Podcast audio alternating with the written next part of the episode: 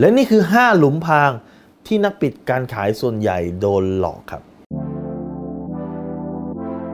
รู้รอบตอบโจทย์ธุรกิจพอดแคสต์พอดแคสต์ที่จะช่วยรับคมเขี้ยวเล็บในสนามธุรกิจของคุณ โดยโคชแบงค์สุภกิจคุลชาติวิจิตรเจ้าของหนังสือขายดีอันดับหนึ่งรู้แค่นี้ขายดีทุกอย่าง ในคลิปนี้ผมจะบอก 5 เรื่องจริง 5 หลุมพรางที่นักขายส่วนใหญ่โดนหลอกครับ เรื่องจริงก็ที่หนึ่งครับ ที่นักขายส่วนใหญ่อาจจะเข้าใจผิดเลยคือ การปิดการขายใช้หูมากกว่าปากครับ คนส่วนใหญ่นะ พอเจอใครพูดเก่งหน่อยก็บอกเฮ้ยคนนี้เก่งนะ น่าจะไปทำงานขายได้ พอเราเห็นคนบางคนเข้ามา present ดีพูดนู่นพูดนี่พูดนั่นโอ้คนนี้น่าจะอยู่แผนกฝ่ายขายไม่จริงครับ การปิดการขายอวัยวะที่ใช้คือหูไม่ใช่ปากครับเพราะหูใช้เพื่อการฟังลูกค้าว่าลูกค้าต้องการอะไร ปากคือแค่ถามครับ ถามเข้าไปว่าปัญหาที่เขาเจอคืออะไร แล้วใช้หู และใช้สมองคิดว่าสินค้าเราเนี่ย มันจะไปแก้ปัญหาให้เขาได้อย่างไรครับ ดังนั้นอุปกรณ์ต้องใช้ในการขายมากสุดเลยคือหูครับ ข้อที่ 2 ครับ จุดที่เป็นหลุมพรางสำหรับนักปิดการขายคือ การที่คุณเลือกคน present ไม่ถูกต้องครับ คนส่วนใหญ่จะไปเจอคนที่ไม่มีอำนาจในการตัดสินใจ ผมจะบอกให้นะครับ การ present คนที่ไม่มีอำนาจในการตัดสินใจเนี่ยเหนื่อยเปล่าครับ เพราะอะไรครับ ความรู้มี2 อย่างคือรู้เพื่อซื้อกับรู้เพื่อขายครับ ถ้าคุณไป present แล้วคุณจะหวังให้คนที่ฟังคุณ present ไป present ผู้มีอำนาจในการตัดสินใจต่อนะ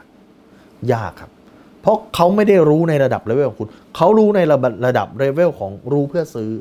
แต่คุณเนี่ยรู้ในระดับเลเวลของการรู้เพื่อขายถูกป่ะการรู้เพื่อขายคือการที่คุณรู้ครอบคลุมทั้งหมด อย่างรีโมทหนึ่งอันอย่างเงี้ยครับรีโมททีวีหนึ่งอันเนี่ยคนรู้เพื่อซื้อเนี่ยรู้แค่ไม่กี่ปุ่มหรอกครับ แต่คุณรู้เพื่อขายเนี่ยทั้งหมด คุณต้องรู้ทั้งหมดว่ามันทำฟังก์ชันอะไรบ้าง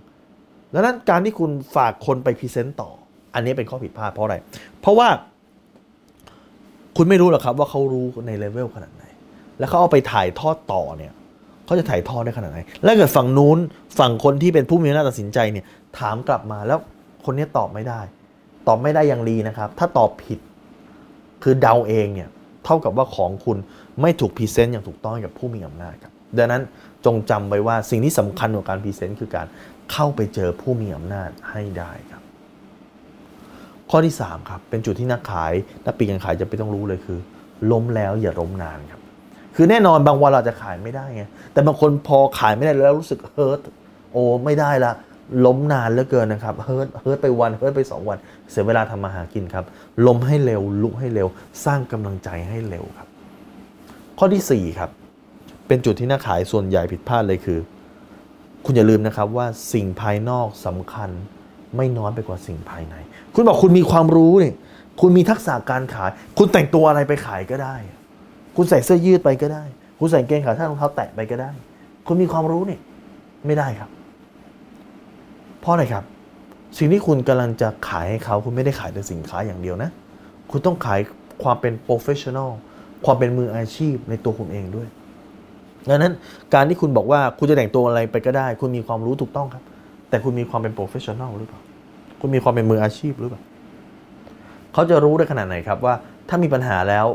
ในอนาคต คุณยังอยู่ในอาชีพนี้อยู่ เขาสามารถจะมาถามมาให้คุณช่วยแก้ปัญหาได้ในอนาคต ถ้าเขาไว้ใจคุณและซื้อสินค้าตัวนี้ไปแล้วครับ และข้อผิดพลาดที่เกิดขึ้นบ่อยข้อที่5เลยคือ เลือกสินค้าผิดครับ บางคนเนี่ยฮะผมเจอหลายคนนะครับ เป็นลูกศิษย์ที่เข้ามาปรึกษาเนี่ยเลือกสินค้าที่มาจิ้นต่ำมากกำไรต่ำมากครับ มันจะเกิดอะไรขึ้นอะกำไรต่ำขายได้ไหมขายได้มันก็ดีครับ แต่มันจะไม่มีกำลังใจในการขายครับกำไรนำไปสู่กำลังใจครับโอ้ขายได้ชิ้นหนึ่งพูดนานมากเลยครับกำไรสลึงหนึ่งบาทหนึ่ง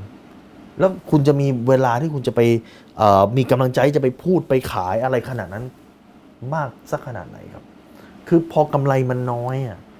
กำลังใจในการทำมันก็น้อยอะดังนั้นถ้าคุณเลือกได้เนี่ยเลือกสินค้าที่มันมีมาจิตมีกำไรที่ทำให้คุณมีกำลังใจในการขายครับ